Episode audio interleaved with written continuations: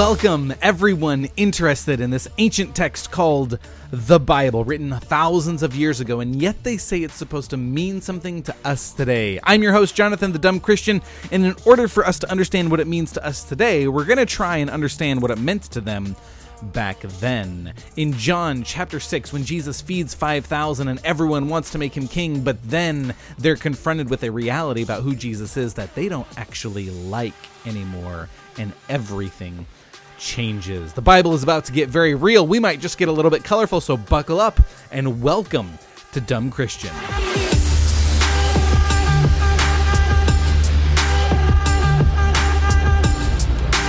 John chapter 6 is a long chapter. There is a lot to cover in this chapter, so please go read it for yourself. God says it the way He wants to say it. He'll always say it better than I can say it. I'm just a dumb Christian trying to wrap my head around something really crazy in John chapter 6.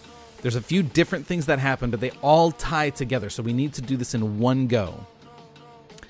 And the way John chapter 6 starts is that John says it's the Passover again. This is the second Passover that John records, which means, indicates to us that this is somewhere in Jesus' second year of ministry. He's already gone through the first Passover, this is the second one. And he's hanging out on the east side of the lake of uh, excuse me the sea of galilee. This sea is miles wide across. It's also referred to as the sea of tiberias. But it's the large sea. Jesus grew up on the west side of the sea. He's now hanging out on the east side of the sea and it's during the festival of passover. Passover is at least a seven day celebration so that we can get the full blown experience of everything that God did to liberate Israel from slavery in Egypt. So, Passover is like Independence Day, Christmas, Thanksgiving, and Easter all rolled into one, and they have a seven day party. Up in the northern areas, they can they might have a party that lasts 10 days. And the reason for this is so that there is enough time for people to go down to Jerusalem to make their sacrifices, right? We talked about that in uh John chapter 2. I don't the temple slam. It's whichever one that one was. And they go to the temple, make the sacrifice, but then you go home and you celebrate the Passover with your family and your friends and you spend the rest of that whole week there together. So up north, they have a little bit longer to make sure you get the full celebration worked in. but Jesus is hanging out on the east side of this massive sea there's a town over there, and people are coming to this Passover service. They're coming to hear this celebrity preacher talk about Passover, this holy holiday, this festival celebrating God's deliverance, his salvation, the way that he gives life to his people when they were faced with slavery and death. So they're seeking out Jesus. And the crowds keep growing and growing because he's doing miracles, signs, and wonders. John has only recorded a few specifically, but he does tell us that Jesus is doing all these signs and wonders, perf- doing miracles.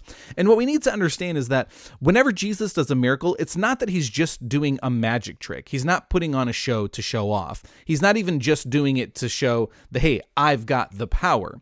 John specifically identifies miracles as signs and wonders. Jesus is doing it as a sign to point people, to point their attention to the Father. Everything Jesus does, he wants to be understood through the lens that he's trying to orient us to look at the Father.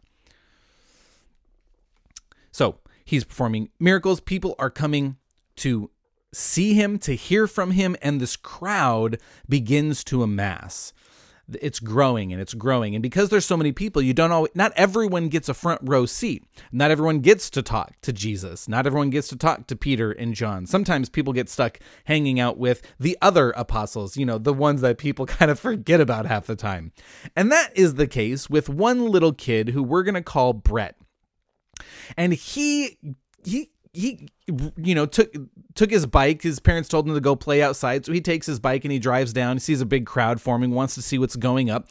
And he's just talking to anybody and everybody who'll listen. And he finds himself attached to one of jesus apostles named andrew. And brett just can't stop talking to to Andrew about everything going on in his life. One time we went down to the creek and we caught these two fish. Oh, my mom gave me two fish for lunch. Also, she gave me some five barley loaves. My friend and I, we were going to go down to the gas station and get some five cent fireballs, but his mom wouldn't let him play. So I'm stuck and I came here by myself. And he's just going on and on and on talking to Andrew. Like, anybody know a kid like that? And Andrew is like, you know, he's trying to be a good apostle, right? So he's he's listening to Jesus, paying attention, but he's also trying to not ignore the kid who's hounding him and won't let won't leave his side and just keeps going on and on and on. And it's getting late in the day. Um, I mean, some of these people have probably been with Jesus all day, maybe skipped breakfast, skipped lunch. It's getting late. Dinner was a couple hours ago. People are getting hungry, but they really want these tickets to the Jesus show. So they are willing to sleep on the sidewalk, give up a few meals in order to get those first tickets, right? Anybody know what that's like? And it's getting late, and Jesus, you know, starts to make his way up onto this little mountainside not like a mountain mountain, but like, you know, a, a high hill. And he turns around and sees all these people coming after him. And it's this just this massive crowd. And so he he gathers around the apostles. Apostles, assemble! And they gather and he comes around and he's huddled up, looking around, lands on Philip, and he says, Philip, what are we gonna do to feed all these people? Eh? He's a little bit sarcastic because he knows what he's gonna do, and so he's just kind of like, I don't know if he's messing with them or he's testing them or what. But he says, Philip, how, what are we gonna do to to take care of the to feed all these people? And Philip's like, looking around like, what? This is ridiculous. There's no way we should even be entertaining this question. 200 days' wages wouldn't feed these people, let alone where could we possibly get food? There isn't a McDonald's for miles. It's late. Why are we even having this conversation? That's impossible. That's not a thing that we could do. And Andrew, eager to get away from the kid that won't leave him alone, he says, Oh, uh, this kid's got five loaves, five barley loaves, and two fish. He told me. I know it. And then as it comes out of his mouth, he kind of like slaps himself on the head and says, But now that I say it out loud, I don't really know how that helps our situation. Sorry. I just wanted to get away from him for a second. And Jesus says, All right, bet. Have everyone sit down. And then John makes this really interesting note about the environment that they're sitting in. They're they're sitting by this large sea of water. And he says there was a bunch of grass in this area. He says have everyone sit down on the grass. And it, it it's almost this like prophetic vision, this picture of the 23rd Psalm when it says, The Lord is my shepherd. He takes care of me. I don't have any needs that He doesn't satisfy. He makes me lie down in green pastures next to water, and He prepares food for me, even in the presence of my enemies. And it's just this picture. Uh, like, I don't know if it's supposed to be, but as I read it, it just draws my attention to the way God takes care of us. And Jesus says, Have him sit down. And he takes the five loaves from this kid and the two fish, and it says, He gave thanks. God, thank you for this bread and this fish, and I thank you for how you're going to use it to meet the needs of everyone here. And then it says that he gave, he distributed the five loaves and two fish until everyone had eaten to their fill. Some scholars and teachers approach this text and they say the miracle that Jesus performed was that he inspired everyone to get out their Transformer lunchbox and share with each other those who don't have lunch. He, he inspired them to share the food that they had with them. But the text says, the Greek, you go back to the Greek, it says, he distributed the five loaves and two fish. That's what he gave people, and it fed everyone until they were satisfied. Until they had, it says they ate everything that they wanted. until they didn't want any more. And something that really strikes me as I read this, and, and maybe it'll strike you too, is that it says there were 5,000 men. So that means there's and typically when when in that day when we account for people, we're accounting for able-bodied men. So within fighting age, usually like 20 to 40 or 50, somewhere in there. So there's 5,000 men who are able-bodied there. But that doesn't include women, children, grandparents. So we're talking there could be 11 to 12,000 or more people here. And Jesus feeds all of them until they're satisfied. He doesn't say to his apostles, "Let's filter out the people who aren't who don't belong here." He doesn't say, "Let's sort out the people who really love God from the people who are just here because it's uh, a Christmas Easter sermon and they got to fulfill their their Passover obligations, right? Let, us he, he doesn't say let's sort anybody out. Jesus says everyone who's here for me gets to eat until they're satisfied. Everyone. Whether they deserve to be there or not. And demonstrates that what he has to offer is not limited and it really satisfies those needs that we have as people, regardless of our background, regardless of what we look like, how we behave, what we smell like, what we did earlier that day. None of that matters. Everyone who's there for Jesus gets fed until they're satisfied. And and they see this miracle that he performed. And it wasn't even just that he fed all of the people there. It says that there was so much left over that as the apostles walked through the crowds and they collected the leftovers from these five loaves and two fish that there was enough to fill 12 baskets full 12 represents completeness fullness there's no lack in what Jesus has to offer. And they say, wow, he takes care of everyone equally. Let's make this guy king. And and I can't help but wonder if John mentions that there's 5,000 able-bodied men here in the crowd because when they make when they kind of rise up and they say let's make him king, it's John says they wanted to force him to be king. They wanted to make him king by force, implying they were ready to become an army in an instant. So immediately Jesus would have a 5,000 men army at his disposal. And it's almost assured that if word spread quickly, this Jesus is going to be king, his army would amass very, very quickly. But there's a couple of things here that conflict with Jesus becoming king. First, he's on a very particular mission. He is here to do something very specific, and becoming king probably will interfere with his mission and what he's trying to accomplish, which is, as the Messiah, the one God sent to save, he is going to save people by dying.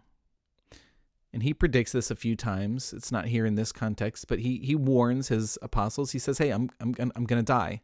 That's part of my mission here." Becoming king might interfere with that. But beyond that, Jesus is so good that he is not about to trick people into making him king over their community, over their nation, over their individual lives, because he knows that something he's about to show them the next day might actually change their minds and and he doesn't want to do like this bait and switch. We're like, okay, make me king. Now that I'm king, I'm gonna drop a bombshell on you guys. But they're about to discover a quality about Jesus that changes their mind. These thousands of people who are eager, who are just head over heels for Jesus, want to make him king, are about to discover that this Jesus isn't who they think he is. And so what he does is he separates himself, removes himself from the crowd so that they can't force him to be king. They kind of lose track and they just kind of get caught up in the fact that, wow, I'm so satisfied. What a good meal that was. Jesus is peopled out. So he sends his apostles on in a boat. He says, Why don't you guys head back to the west side of the sea? I'll meet you guys there in the morning. Now they rode together, so they're just assuming, eh, he probably got a ride. He's going to hook up with somebody, some of the other buddies, and they'll bring him by in the morning. But Jesus just needs to go and be by himself. He is drained, he's exhausted, and he needs to be refreshed and revitalized by spending time with just himself and the Father. So he goes and he prays. And it's starting to get late now and a storm moves in over the sea and you can see it from the, the shore and it's getting crazy and there's the waves are blowing lightning is hitting across the sea and the apostles in the boat are becoming terrified. Large bodies of water are reflective uh, and related to death. You know uh, we talked about this in dumb christian thoughts. Water. Jonah the flood. Um, large bodies of water partic- in particular are associated with death. You throw a storm into that mix, terror overtakes, we are going to die. And then they see on top of that a ghost walking on the water. Now, the story tells us this is Jesus walking on the water because it's time for him to head over. He's going to meet them like he said he would. He intends to just pass on by. We but uh the apostles see him lose their shit, freak out. It's a ghost. We're all dead. Large body of water, storm, ghost, triple omen. We are dead for sure. But Jesus says, Slow your roll, boys. It's just me. This thing that you thought was death for sure is actually your source of life. This thing that you're afraid of, this thing that you can't wrap your heads around, that you don't understand, this thing that you think is going to bring about your demise, is actually the only thing that can give you true life. It's Jesus. It's just me, boys. So they bring him onto the boat, relieved that he wasn't a ghost, and they begin to experience this peace. He calms the storm. They wind up on the other side and they're discovering wow, he offers the experience of life in ways that we've never even heard of before. They make it to the other side. It's the next day, and the crowd back on the east side begin to wonder where'd Jesus go? His boat's not here. He must have gone to the other side. So they get in their boats and they make their way across the Sea of Galilee, also known as the Sea of Tiberias. Those who don't have boats walk around the sea and they're trying to get to Jesus as quickly as possible. They finally make it back to the west side. Jesus, when did you get here? How long have you been here? And and he says to them, and Jesus is really good about like cutting to the chase. He's like, okay, let's enough with the formalities, enough with the flowery talk. Let's get to the real reason you guys are here. You're not here because you love me. You're not here because you really believe that God sent me. You're not here because you believe I'm a prophet, because I, you believe I'm the Messiah, the one God sent to to save everyone and the and all of creation. You're here because you had a good meal last night and you just want another one from me. And they say, Well, uh, okay, all right.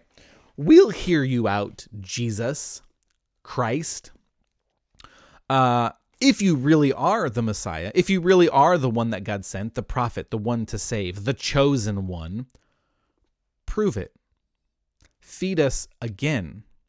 Because if you really were the one promised to come from Moses, a prophet like Moses, which is that's the the prophecy that God would send eh, one like Moses to be the the Messiah, the Savior. They say if you really are that one, then do what Moses did, because Moses fed the our ancestors every day for forty years.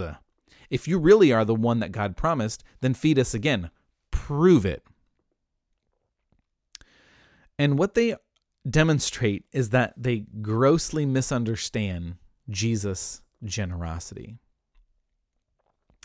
And he says, let's get a few things straight right off the bat. First of all, Moses didn't give you bread. God, the Father, gave you bread. He gave you the manna. It came from Him. And the bread that I have to offer, you think you want a meal from me, and I've got plenty to provide, but the meal I have to offer isn't the one you think you're going to get from me. It is bread that satisfies, it never expires, it never goes bad, and it never runs out. But it's not the bread you're thinking of. And they think, oh, they, they think they've hit the jackpot. I got the lottery winner right here bread that never goes bad and never runs out. Give us that bread, Jesus, and we'll believe in you. And he says, Yeah, okay. I am that bread that never runs out, that never goes bad, that always satisfies. Yesterday, you guys wanted to make me king, but what it means for me to be king over you means that you have to eat of my flesh and drink of my blood. what? What the WTF? Are you serious? This guy's cuckoo banana pants. Eat my flesh and drink my blood? The Jewish law has a few things to say about this. The law handed down from God to Moses to the Israelites says first, you can't eat raw meat. Second, you can't drink blood. Third, it's especially crucial that you don't eat the flesh or drink the blood of people. Cannibalism is extremely illegal according to the Jewish law and would result in execution. If you broke these commandments, you will die.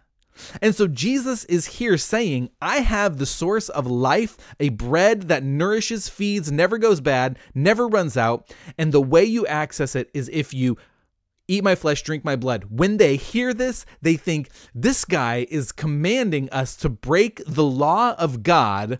And if we followed his rules, we would be put to death. And instantly, this life giver, this person, Jesus, who is saying, I've come to save, I've come to give you life, they are seeing him as the source of death. But the apostles have already walked through an experience of this when they saw Jesus walking on the water, and they understand Jesus isn't literally saying, rip apart my body, put it on a spit roast, eat my body, eat my flesh, and drink my blood. Remember when Jesus met the woman at the well, he said, God is spirit, and we will worship in spirit. So, what Jesus is saying is, I have nourishment. I am the nourishment for your spirit.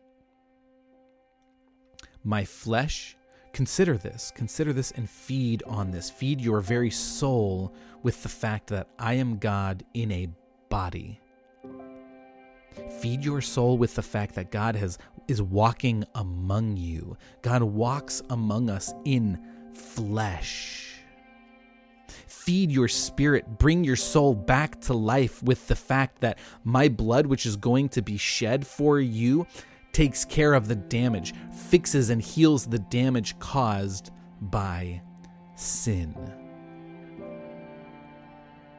Feed your spirit with my flesh and my blood.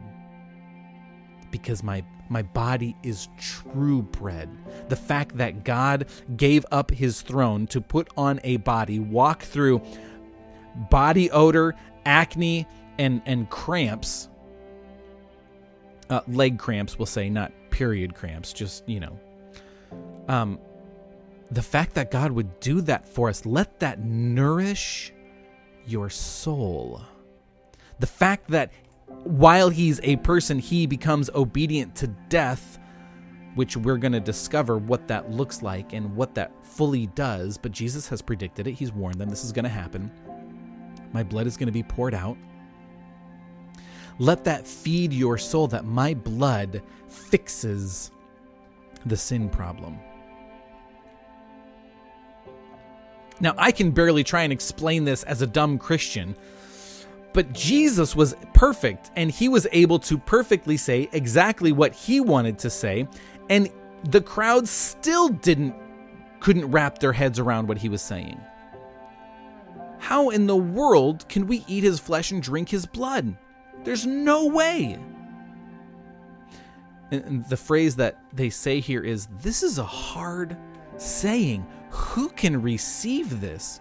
Who's going to buy into this crackpot?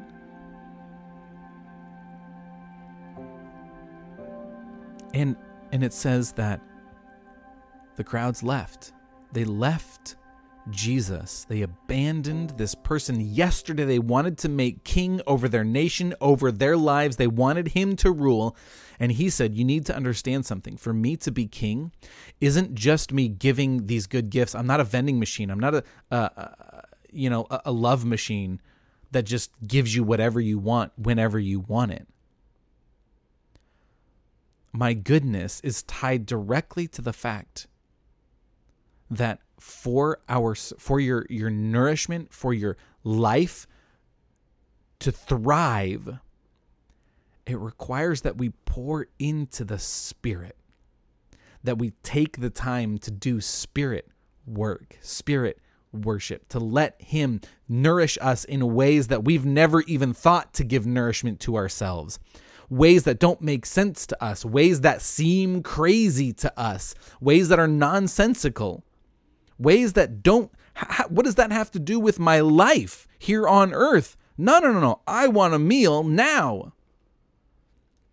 And jesus says the satisfaction that you get from feeding on my on my flesh and my blood in a spiritual sense the the nourishment that you get is so much more satisfying than any meal you could ever possibly have and it never goes bad it never runs out, and it never leaves you wanting more.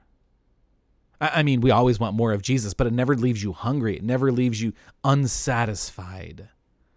When we really are able to feed on the fact that God put on flesh and he shed his blood in order to take care of the consequences of sin. And over 99% of the crowd, that 11 to 12,000 or more crowded of crowd of people left and instead of talking about how great and marvelous his miracles are now they're spreading rumors about how crazy and dangerous this guy is he's trying to get us killed. He's not here to save us. And they misunderstand the life giver.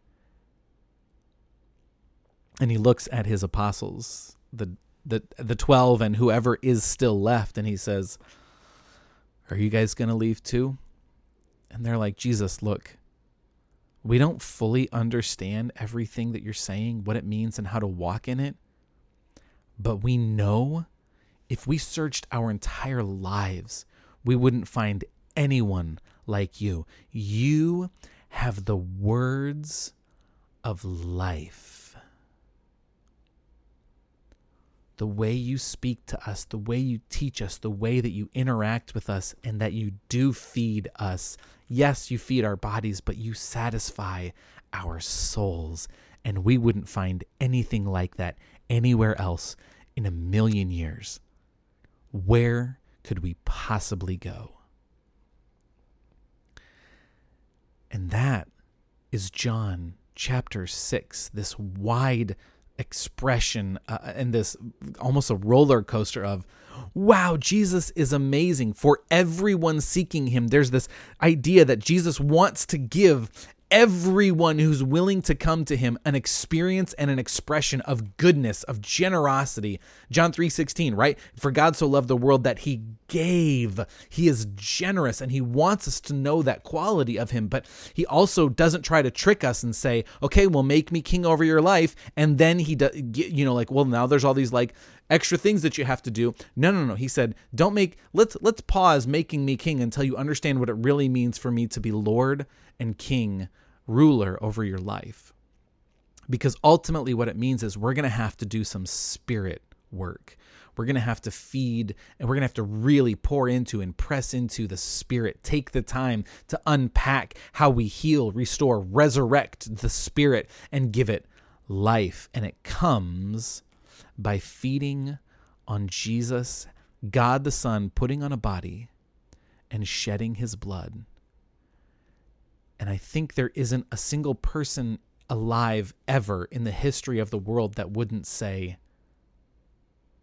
that seems like a lot of work. In fact, that seems like so much work. I'm not really sure what the benefit of pouring into my spirit is going to produce. I've never seen anything good come from investing in the spirit. Jesus actually sounds a little bit crazy. But that is what happens when Jesus feeds 5,000 able bodied men and this crowd chases him down for more, only to be met with a little bit of a letdown that it, Jesus isn't who they thought he was. I've been your host, Jonathan the Dumb Christian. I love you guys. Next time. Whew. Anybody else ever feel like you're on a roller coaster as you learn about and try to discover who Jesus is? Because sometimes he's this great and wonderful uh, provider and he gives us good gifts, but then sometimes he wants us to press into things that are uncomfortable, maybe even foreign and terrifying to us. This life giver sometimes looks like death, but if we would just press in, we might discover a quality of life we've never known before yeah, be sure to check out our YouTube Dumb Christian podcast. We got exclusive content on there Dumb Christian Thoughts, Dumb Christian Dad Jokes featuring Nick, and Dancing with Jesus. Be sure to hit subscribe, like, ring that bell. Here comes the butler. I'm coming. I love you guys. Catch you later.